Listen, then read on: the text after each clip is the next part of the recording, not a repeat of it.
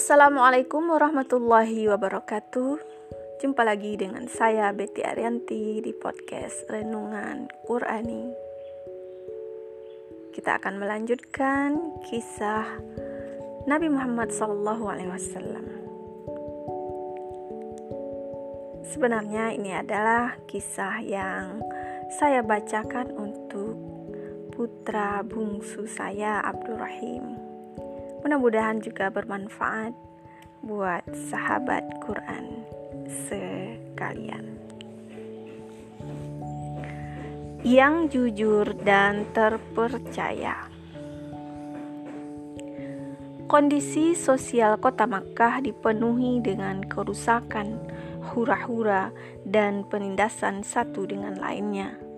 Sistem kasta sosial sangat menentukan nasib seseorang ada golongan tuan-tuan dan pembesar, lalu sisanya golongan budak dan orang-orang lemah.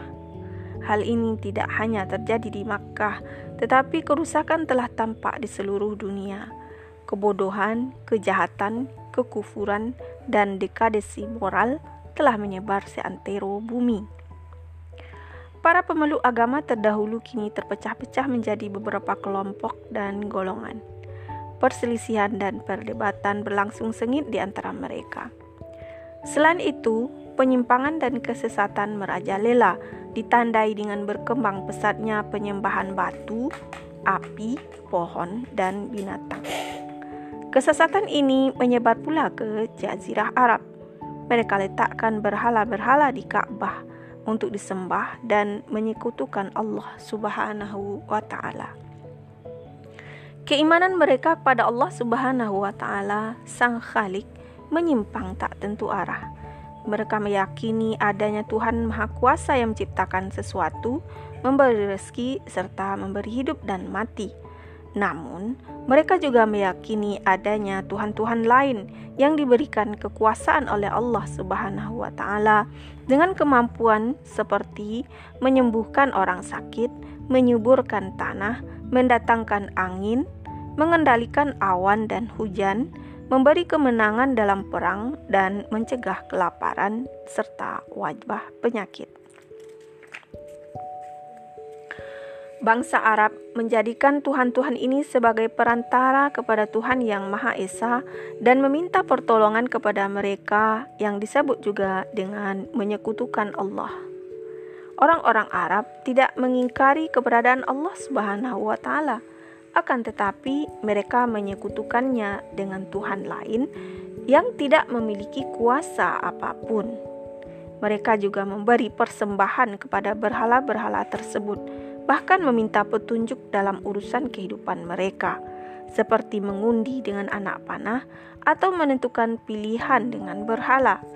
Mereka meyakini bahwa Tuhan telah menikahi jin dan darinya lahir para malaikat serta berbagai kurafat dan tahayul lainnya.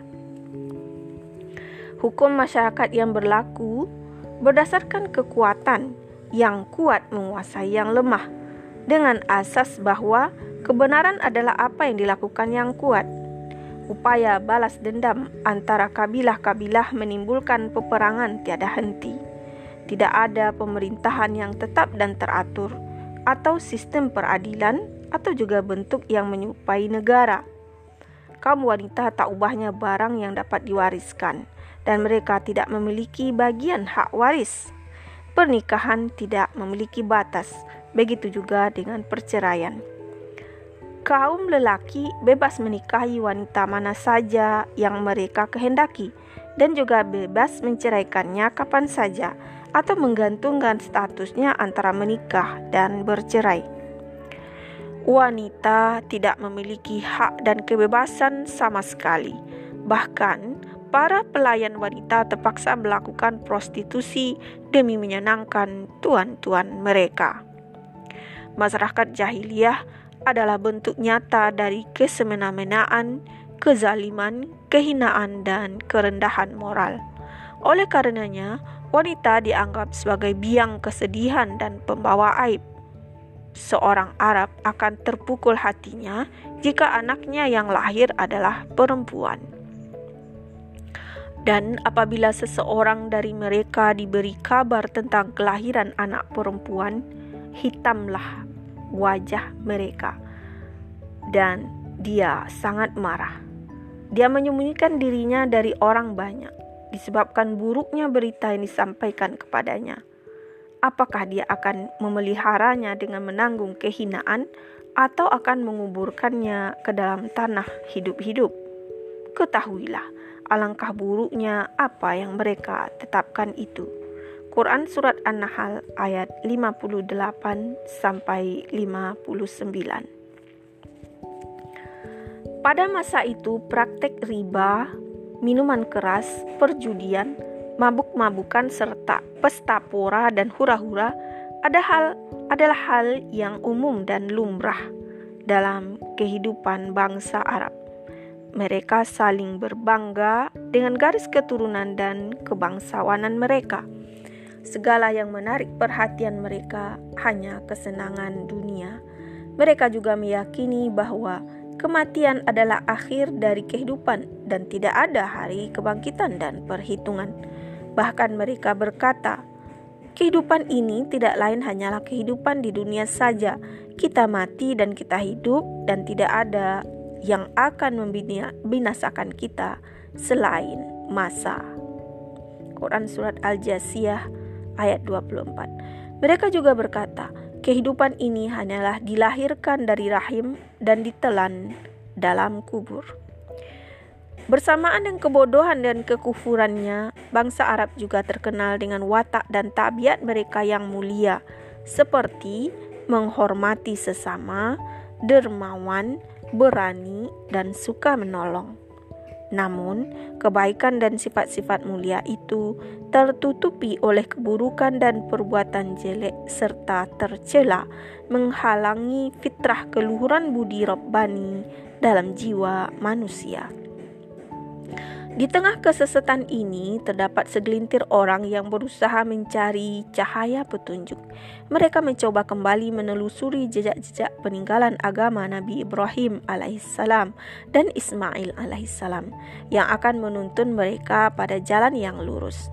Saat itu, di semenanjung Arab, hidup beberapa komunitas Yahudi dan Nasrani. Sejarawan Ibnu Ishaq menyebutkan bahwa pada hari ketika masyarakat Quraisy merayakan hari besar mereka dengan berkumpul di sekitar berhala-berhala yang mereka agungkan, berkurban untuknya dan melakukan tawaf, berkumpullah empat orang Arab. Mereka adalah Warokah bin Nafail, Abdullah bin Jahas, Uthman bin Huwairis, dan Zaid bin Amr bin Nufail. Mereka saling berbicara satu sama lainnya. Ketahuilah, demi Allah, kaum kalian sedang berada dalam kesesatan. Mereka telah menyalahi agama nenek moyang mereka, Ibrahim. Untuk apa kita berkeliling menyembah batu yang tidak mendengar, tidak melihat, tidak memberi manfaat, dan tidak membahayakan sedikit pun? Wahai kaumku, berpeganglah kalian pada ajaran selain agama ini, sebab demi Allah, sesungguhnya kalian berada dalam kesesatan. Setelah itu mereka berpisah dan menyebar ke berbagai negeri. Waraka bin Nafel mengikuti ajaran Nasrani, begitu juga dengan Ubaidah bin Jahas yang masih dalam kegelisahannya dan mati sebagai pemeluk agama Nasrani. Sedangkan Utsman bin Huwairis mengabdi kepada Kaisar Romawi dan menganut agama Nasrani. Yang terakhir Zaid bin Amr, dia menjauh dari berhala-berhala lalu mengikuti ajaran Nabi Ibrahim alaihissalam. Walau demikian, sebagian besar orang Arab berada dalam kesyirikan dan kebodohan. Mereka menyembah apa yang disembah orang-orang tua mereka, mengikuti tradisi yang sudah berlangsung turun-temurun.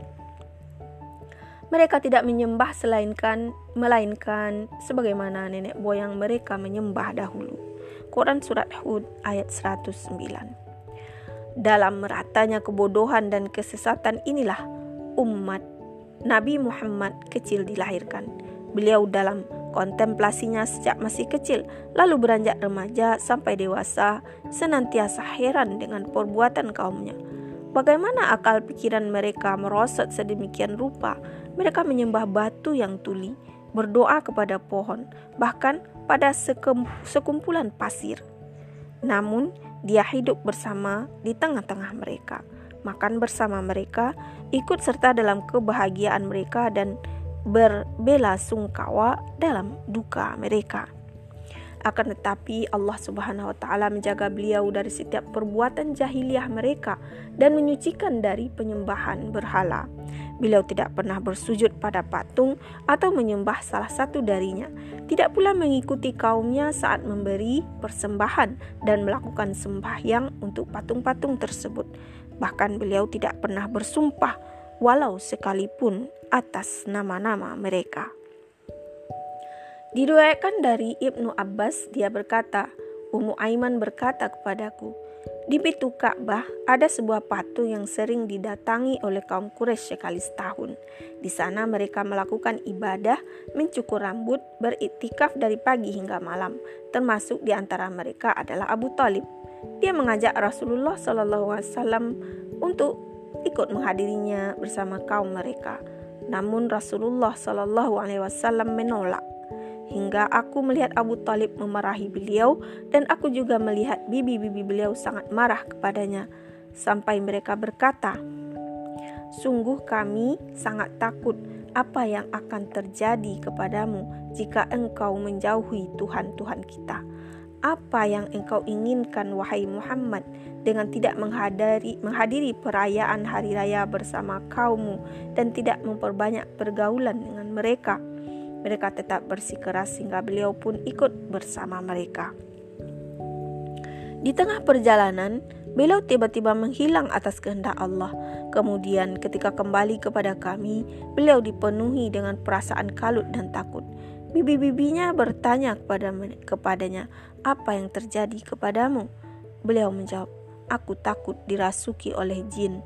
Bibinya membalas, "Bagaimana mungkin Allah mengujimu dengan setan yang kau sedangkan engkau memiliki perangai yang mulia.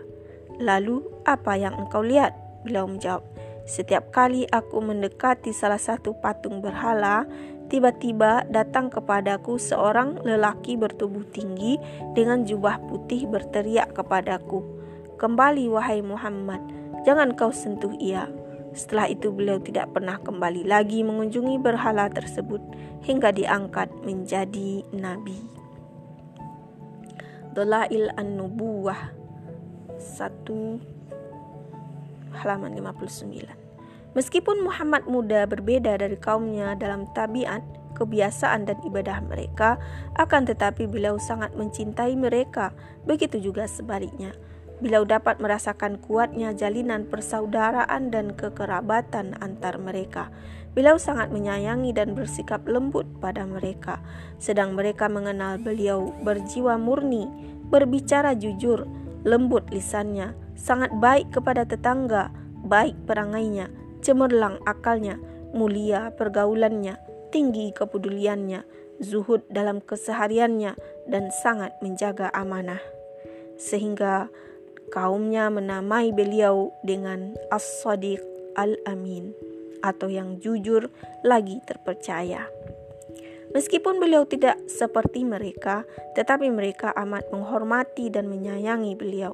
Seakan hal ini menegaskan bahwa dalam berada dalam tingkat kesesatan tertinggi, tetapi fitrah yang dianugerahkan Allah Subhanahu wa taala kepada mereka membuat mereka dapat membedakan mana yang baik dan buruk dan mengetahui yang benar dan yang salah meski mereka tidak melakukan kebajikan.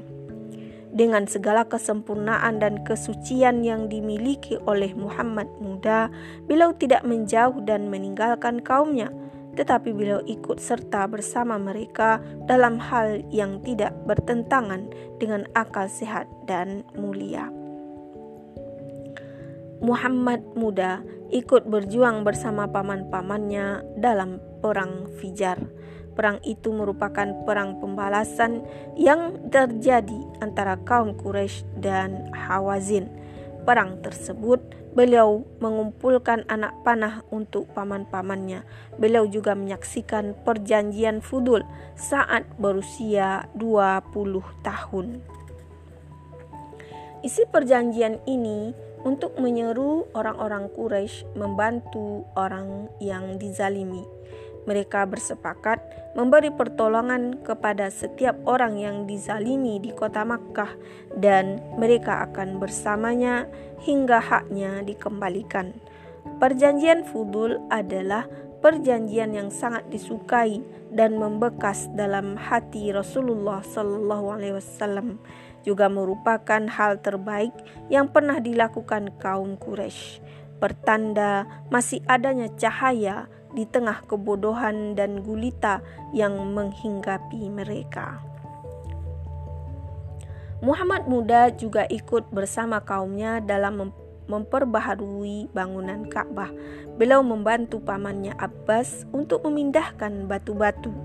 Saat kaumnya ingin meletakkan kembali Hajar Aswad di tempatnya, mereka berselisih siapa yang pantas mendapatkan kemuliaan ini.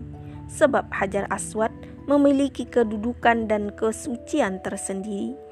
Percekcokan itu hampir saja berujung pada pertempuran. Kemudian, salah seorang dari mereka memberi saran untuk meminta keputusan pada orang yang pertama kali masuk pintu masjid. Lalu mereka pun sepakat. Ternyata yang pertama kali masuk masjid adalah Muhammad membuat semua merasa senang dan hati mereka pun tenang. Lalu mereka berkata, "Dia adalah Al-Amin. Kami rela dengan keputusannya." Begitulah Muhammad muda berada di tengah-tengah perselisihan yang nyaris menumpahkan darah sesama bangsa Quraisy. Beliau memutuskan perkara rumit itu dengan berkata, "Bawakan kepadaku sehelai kain."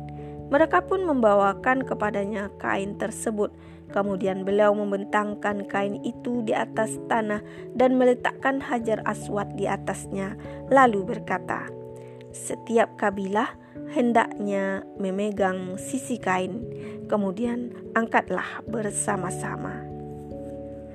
Semua dapat menyaksikan cemerlangnya akal beliau kecerdasan pikirannya, dan terlepasnya beliau dari hawa nafsu dan kesesatan. Muhammad muda hidup bersama kaumnya dan melakukan aktivitas kehidupan seperti mereka. Di saat perniagaan merupakan mata pencaharian yang umum bagi kebanyakan penduduk Makkah dan beliau melihat beban tanggungan yang diemban pamannya Abu Talib, beliau lalu berdagang Salah satu mitra kerjanya bernama Sa'ib bin Abi Sa'ib, seorang pemuda yang baik dan berjiwa besar. Rasulullah SAW berkata tentangnya, sebaik-baik rekan adalah Sa'ib. Dia tidak curang dan tidak suka mendebat. Demikianlah Muhammad muda hidup berbaur bersama kaumnya Walaupun keyakinan mereka saling berlainan dan berbeda jauh dalam beribadah, tetapi beliau hidup di tengah-tengah mereka, sehingga mereka dapat menyaksikan perangai beliau dan memujinya. Beliau memperlakukan mereka dengan kasih sayang dan menjaga amanah. Beliau tidak mengkhianati mereka dan tidak mengutuk mereka karena mereka tenggelam dalam kesesatan dan kenistaan. Namun, beliau menjadi teladan bagi mereka dalam menjaga amanah, bertingkah laku, dan menyayangi mereka. Sehingga hal tersebut menjadi alasan kuat bagi mereka untuk mempercayainya saat risalah dari langit diturunkan kepadanya. Lantas, apa yang mereka katakan pada dakwahnya. Bukankah dia dan hingga kini masih bersama mereka adalah As-Sadiq Al-Amin? Demikian sahabatku, kisah Nabi Muhammad. Mohon maaf atas segala salah. Billahi taufiq wal hidayah.